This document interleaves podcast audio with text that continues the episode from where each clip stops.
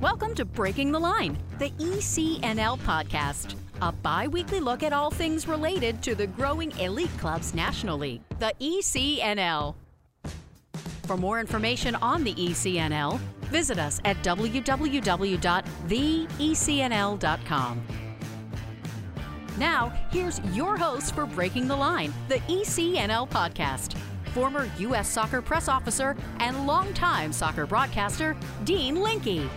The TCU women's soccer team is number 6 in the country. They are undefeated. They are scoring a lot of goals and not giving up many goals. They are led by Eric Bell. What a story he is. Out of college, he had all kinds of crazy sales jobs. He was dying to coach. He got an opportunity with his former teammate from Wooster at Ashland College, and off he goes from there, spending time with Janet Rayfield at Illinois and Mark Ricorian at Florida State. Now in his 10th year at TCU, they are a regular in the NCAA tournament, and folks, mark it down. This team could win the national championship. Their head coach is Eric Bell, and he joins me after this message from the ECNL.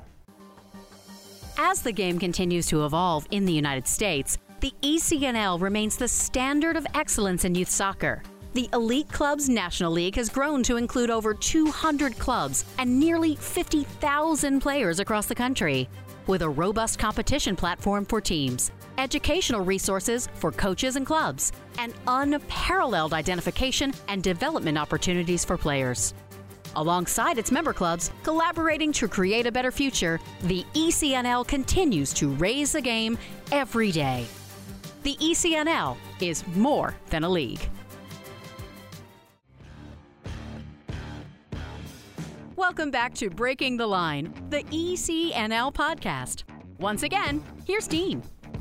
This is Breaking the Line, the ECNL podcast. Dean Linkey flying solo today with Eric Bell, the 10th year top man for the TCU Horned Frogs women's soccer team. They are a dominant franchise coming off an amazing year, several amazing years, as Eric Bell has made putting TCU into the NCAA tournament a matter of fact, just as he promised he would do.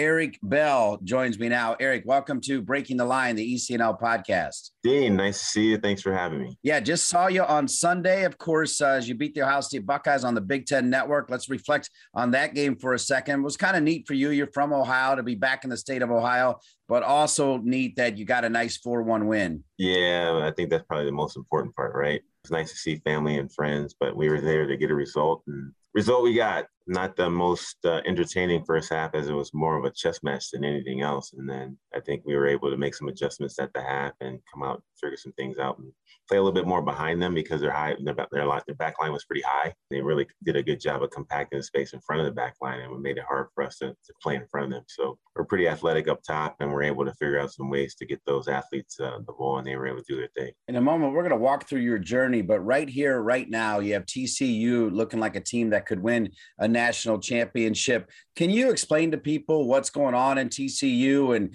what kind of soccer you're playing at TCU in case they don't know, because it's pretty impressive?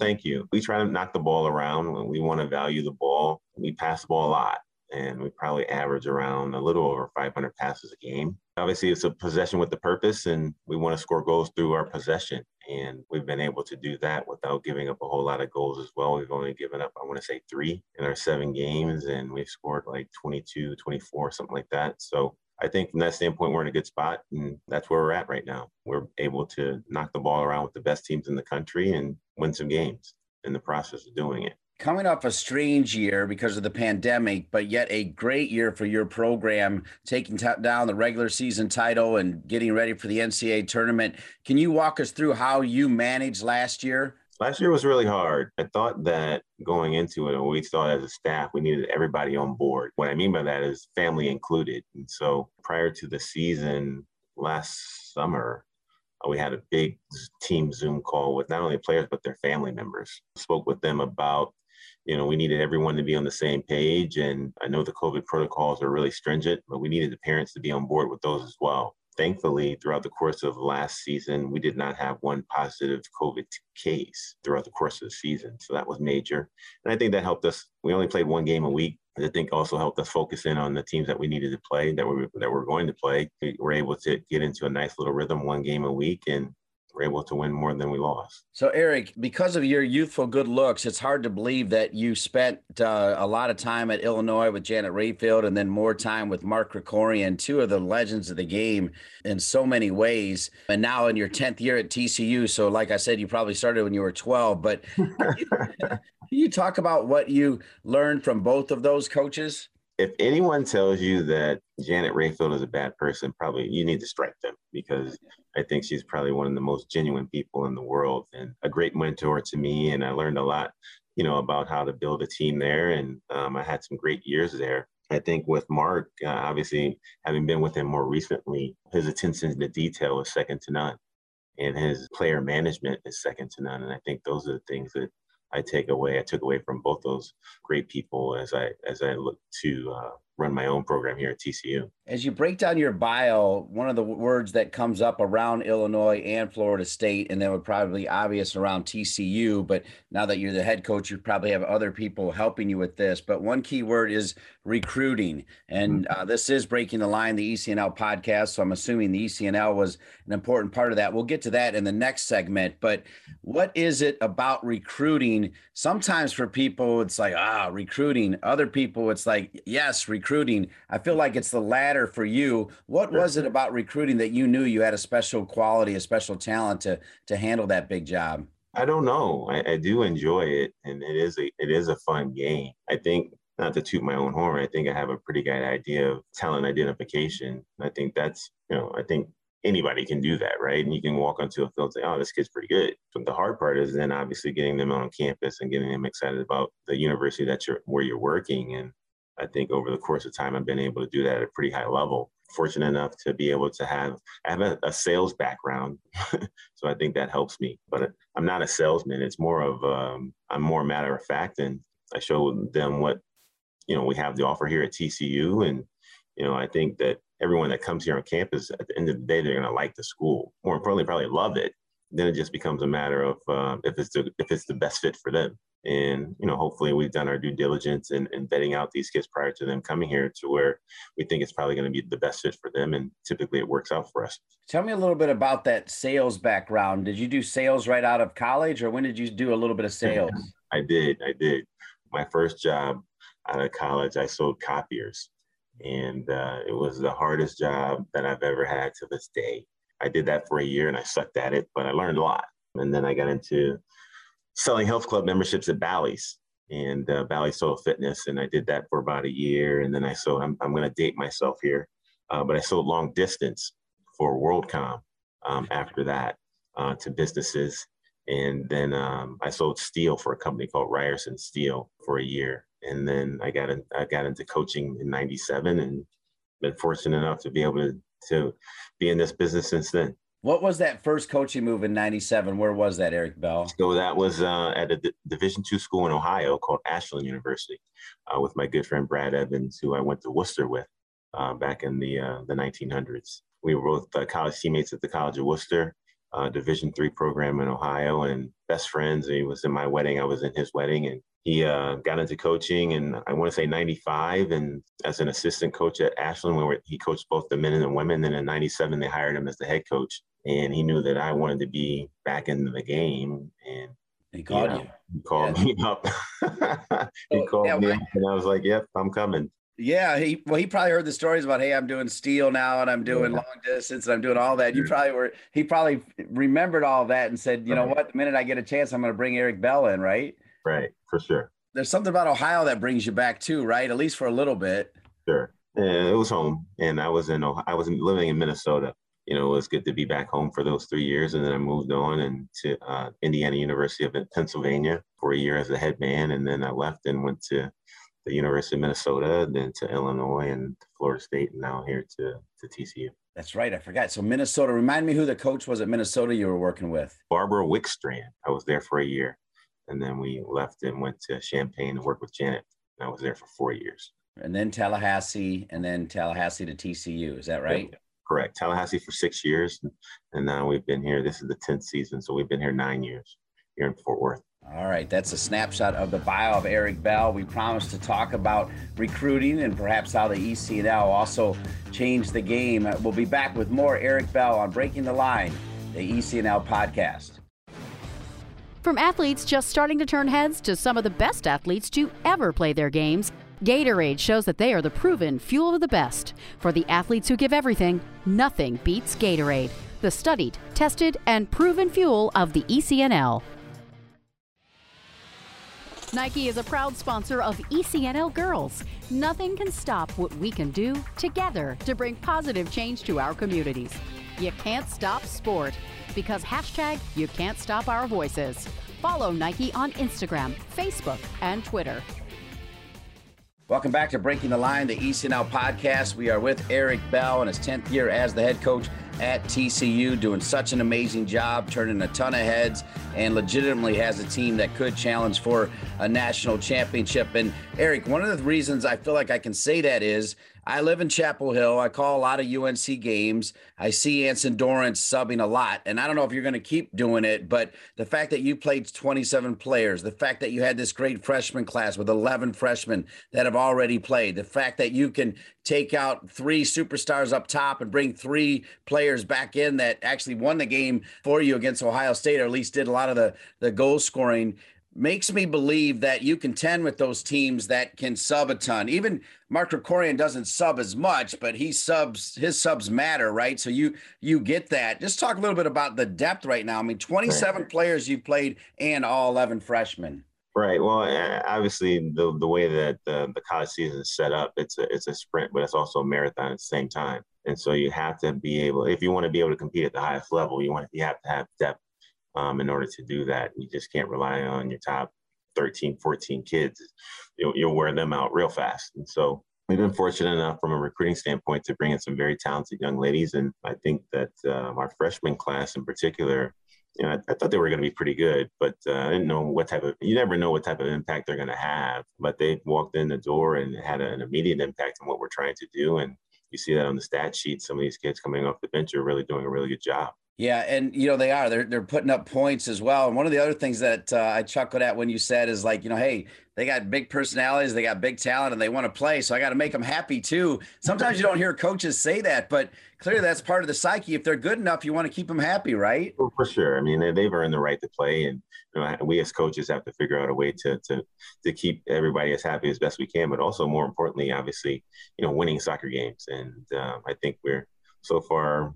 We found the formula that's working, and we're going to continue with that formula until it doesn't work anymore. But I think that, one of the things that we work on is our culture and our chemistry. I think that's important. And I think that, right now it's a fun group to be around. And obviously it's more fun when you win. But I think even if we weren't as successful as we are, we'd still enjoy being with each other. And I think that's part of our culture and how we want to do our business moving forward. So because we were talking about the 11 freshmen, but this could reflect on the rest of the team and even your prior teams, because you've been there now 10 years and you spent that time at Florida State and Illinois. But of those 11 freshmen, do you know how many of them played in the ECNL of those 11? I'm assuming it's more than half. Yeah, for sure. Probably just about all of them. I don't know off the top of my head. I'd have to look at my board.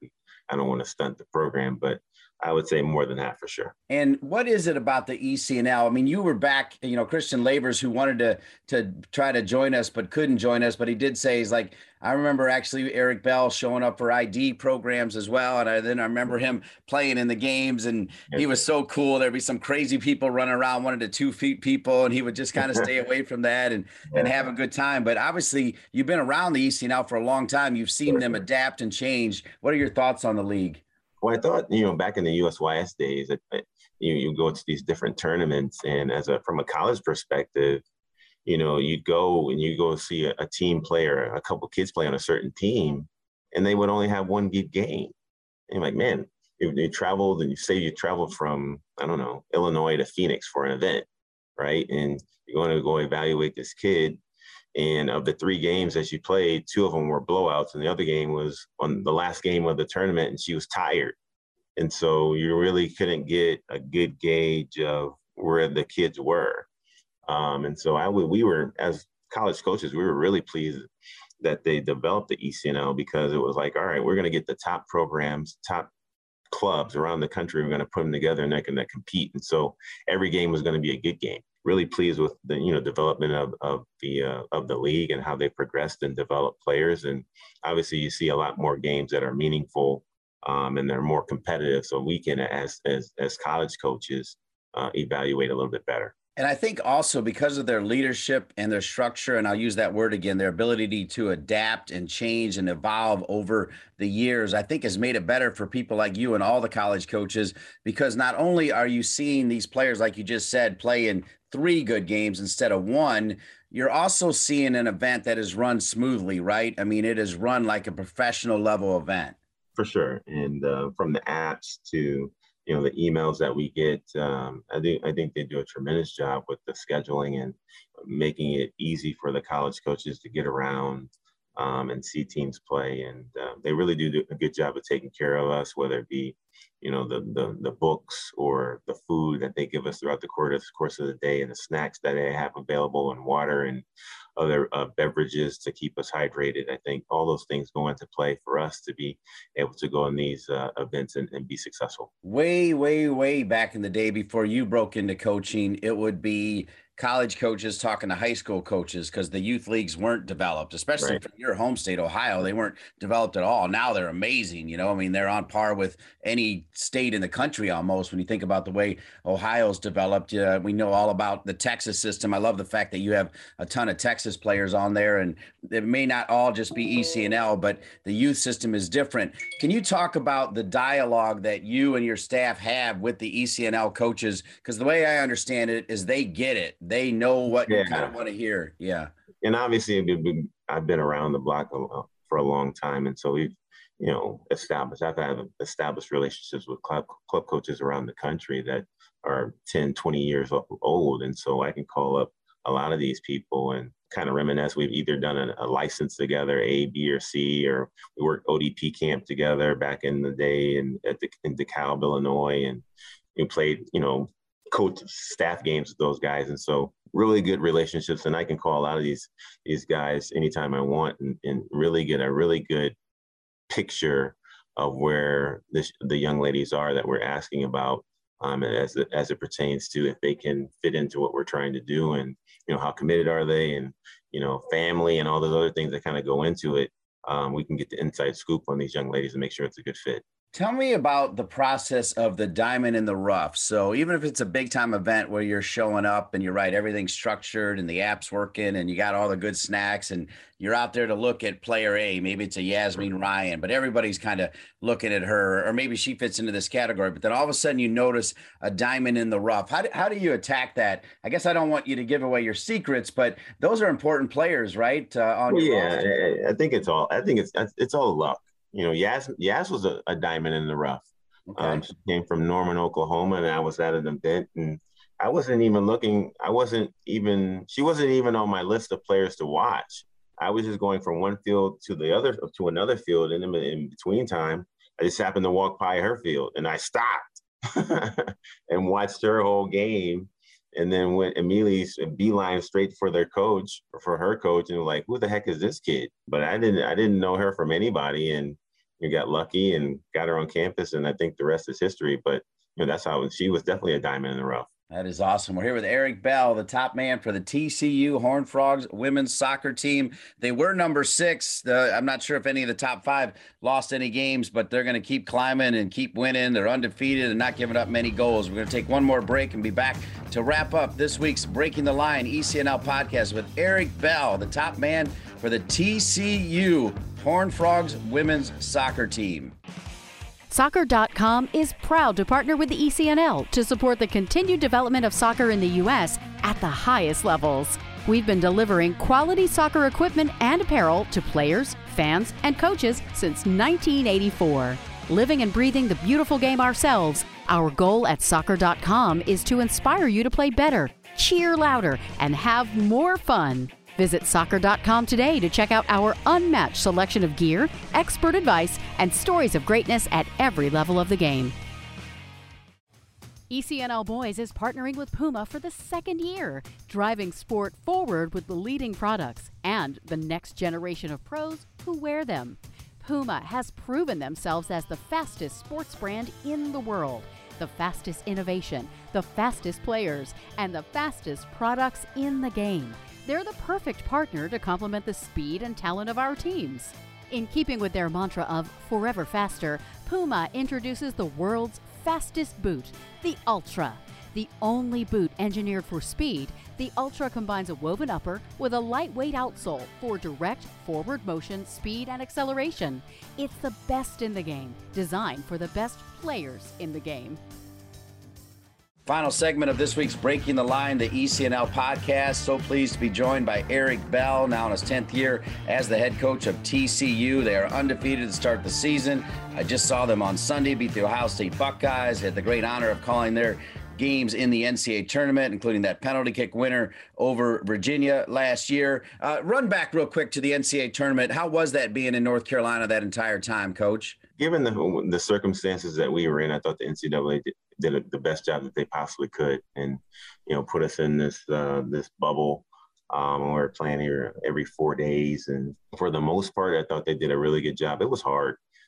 Having to go through all these different protocols with the testing and whatnot, and still trying to stay mentally and physically fit in order to play these big time games that meant a lot. And so, hats off to the NCAA, hats off to all the student athletes, staffs, coaches, medical staffs, more importantly, for being able to pull that off. And, it was fun. It was fun. It was fun. It was as fun as you could possibly make it, given the circumstances. Because your story is so awesome with all those sales jobs, and then it's always good to know somebody. They knew that you wanted to coach. They get you that job, but it was coaching women. How much experience had you had coaching women before taking that job at Ashland? None. We coached both the men and the women there. To be fair, I was there for 3 years, right? And we coached the men and the women all 3 years that I was there.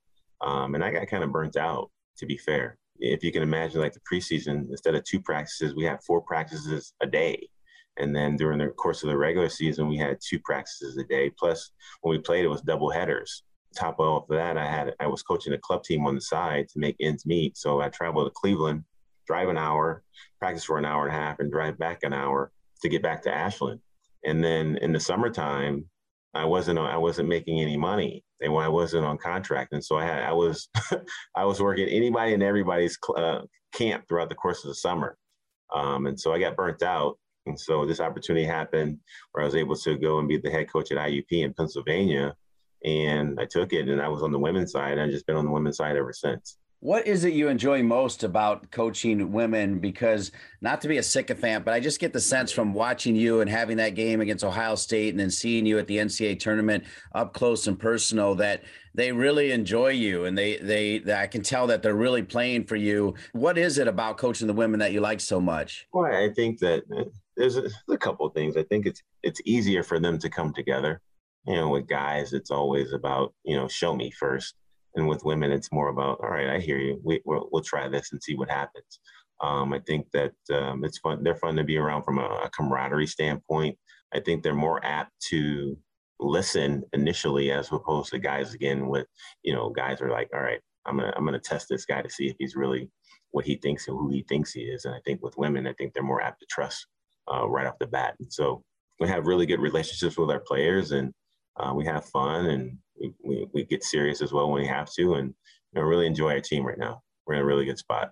I also think with women, and I think the ECNL, granted, this is the ECNL podcast, so of course there's going to be that slant, but I do feel like with the way the ECNL has developed over the years, it's made college soccer, with so much parity where TCU can win a national championship, right? Santa Clara, after 20 some years, can come back and win another one. It's not the same old teams anymore. Sure. And I feel like the way the ECNL has developed these players, that's why. The talent pool is definitely larger than it used to be back in the day when Anson was taking all the top kids and there wasn't anybody else left to pick. The talent pool is much larger, and you can have a school like us or Santa Clara or Georgetown have opportunities to compete for national championships on a given year based on the talent pool and obviously the coaching and whatnot.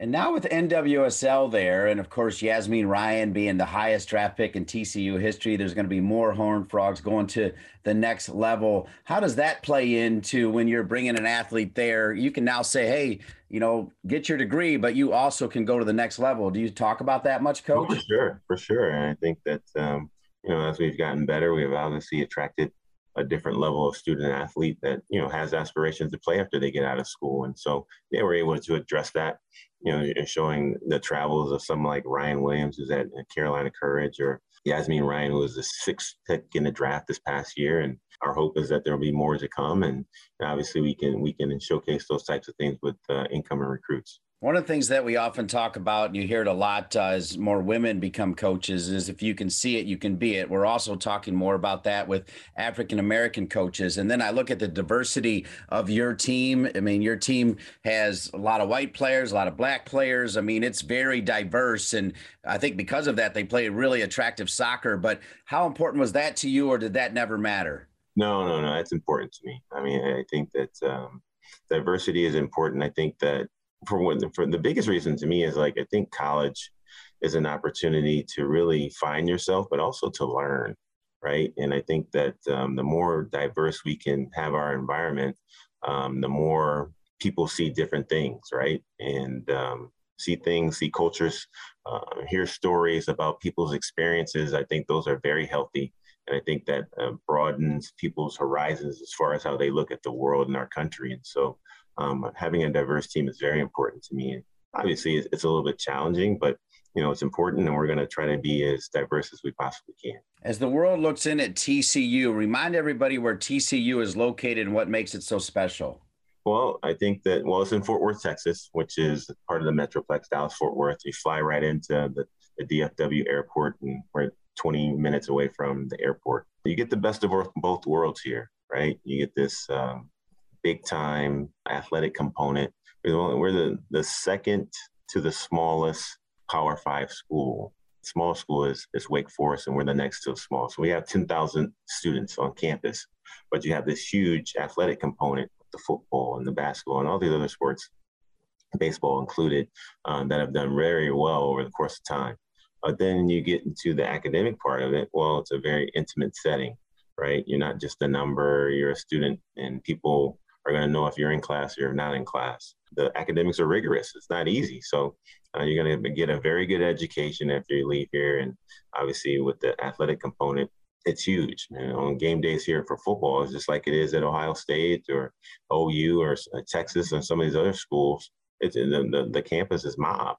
And so I think you get the best of both worlds if that's what you're looking for. So if I were to ask your beautiful wife, April, and your kids, Melina and Cameron, about living and working at TCU, what would they say about the area? Well, I think they love the climate. I think that, you know, Fort Worth offers us an opportunity to do a lot of things socially, whether it be restaurants, different sporting events, concerts. I'm big into concerts. And so having an opportunity to go and see live music is huge for me and our family. So those are the things that this place offers us, and a lot of things to do here. As we wrap up our time here, just a couple more questions. Tell us your goals for this year as you put them up on the board. I'm assuming it is to win the Big 12 regular season. Do you guys do a tournament in the Big 12 too? We do. And we do a Big 12 tournament. And last year we didn't have it, and so we're looking forward to having it again this year. And obviously, we want to take one game at a time, Dean. I think that, you know, our overarching goal is to compete to win national championships. In the meantime, before that, we want to win this regular season. We want to win the conference tournament. But more importantly, we want to win the next game. And the next game is against Pepperdine. And we want to win that game. And then we'll take a look at whoever the conference play starts after that. And so obviously the stakes are a little bit higher. So we were just focused on beating Pepperdine at the moment. So as you're doing that, you still have an eye on the future. So you're starting to look at the juniors this year playing ECNL, and then, of course, wrapping up that senior class. I mean, there's always that eye forward, right? When is that going on, even like right now while you're sitting there? Okay, tell me about that. For sure. We're always talking about recruits. We're always talking about, you know, whether it be transfers, and looking at kids coming in at semester, graduating a semester early, looking at, you know, incoming kids when they come in the fall. It's constant conversation. We're like, you know, general manager of a professional team, and you know how we're going to figure it all out. But it's ever changing, and it's fun, it's challenging, and but that's at the end of the day, you know, I'm sure you've heard this saying. It's not about the X's and the O's; it's about the Jimmies and the Joes. There you go. And, you know, we have to have the Jimmies and the Joes here to be successful. All right, final two questions. I want to have a little fun. I teased this earlier, but, you know, Christian Labors has such fond memories of, you know, seeing you at ID camp and then watching your style. And he's like, he's such a cool cat. Nothing rattles him. And then we get in these staff games and we have this guy, Corbin or somebody, running around 2-footing everybody. And he definitely admired how you kind of just stepped away from that, just kind of stayed in your zone. That's how you've always carried yourself, isn't it? Well, yeah. I mean, I'm back in the day, I used to be a bit of a trash talker, but not so much anymore. But competing is fun. It's fun. And whether it be, you know, soccer, basketball, football, as a kid growing up in Akron, it was always fun to compete. And so I enjoy that aspect of my life, that I still have an opportunity to compete on a really regular basis. But yeah, I'm pretty calm, laid back until you roll a ball out. And if I'm playing, it becomes very personal and competitive for sure. All right. Final question. When you hear these four letters, just tell me what it means to you, particularly in what you do there at TCU. And the four letters are simply ECNL.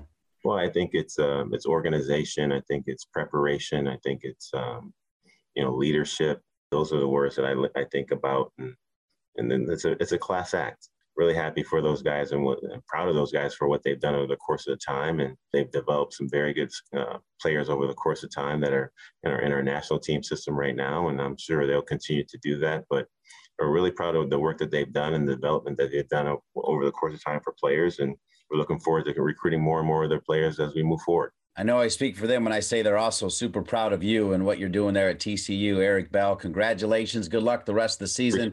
Appreciate it. Yeah. Thank you so much for being our featured guest on Breaking the Line, the ECNL podcast. Happy to help and happy to speak with you whenever. And I'm always happy to speak with Eric Bell. What a big-time talent. His TCU women's soccer team is a big-time program. Keep your eye on the Horned Frogs women's soccer team. I want to thank all the great people at the ECNL, including Andrea Wheeler and Jacob Born, as well as Christian Labors, Jen Winnegal, Jason Cutney, and the entire crew. I want to thank our producer, Colin Thrash, for each and every one of them and all of you. I'm Dean Linkey. We'll see you in 2 weeks for another edition of Breaking the Line, the ECNL podcast. Thanks for listening to Breaking the Line, the ECNL podcast. For more information on the ECNL, visit us at www.theecnl.com. And if you have a suggestion for the show or a great idea for a guest, please email us at info@theecnl.com. Breaking the Line, the ECNL podcast is an ECNL production. ECNL, more than a league.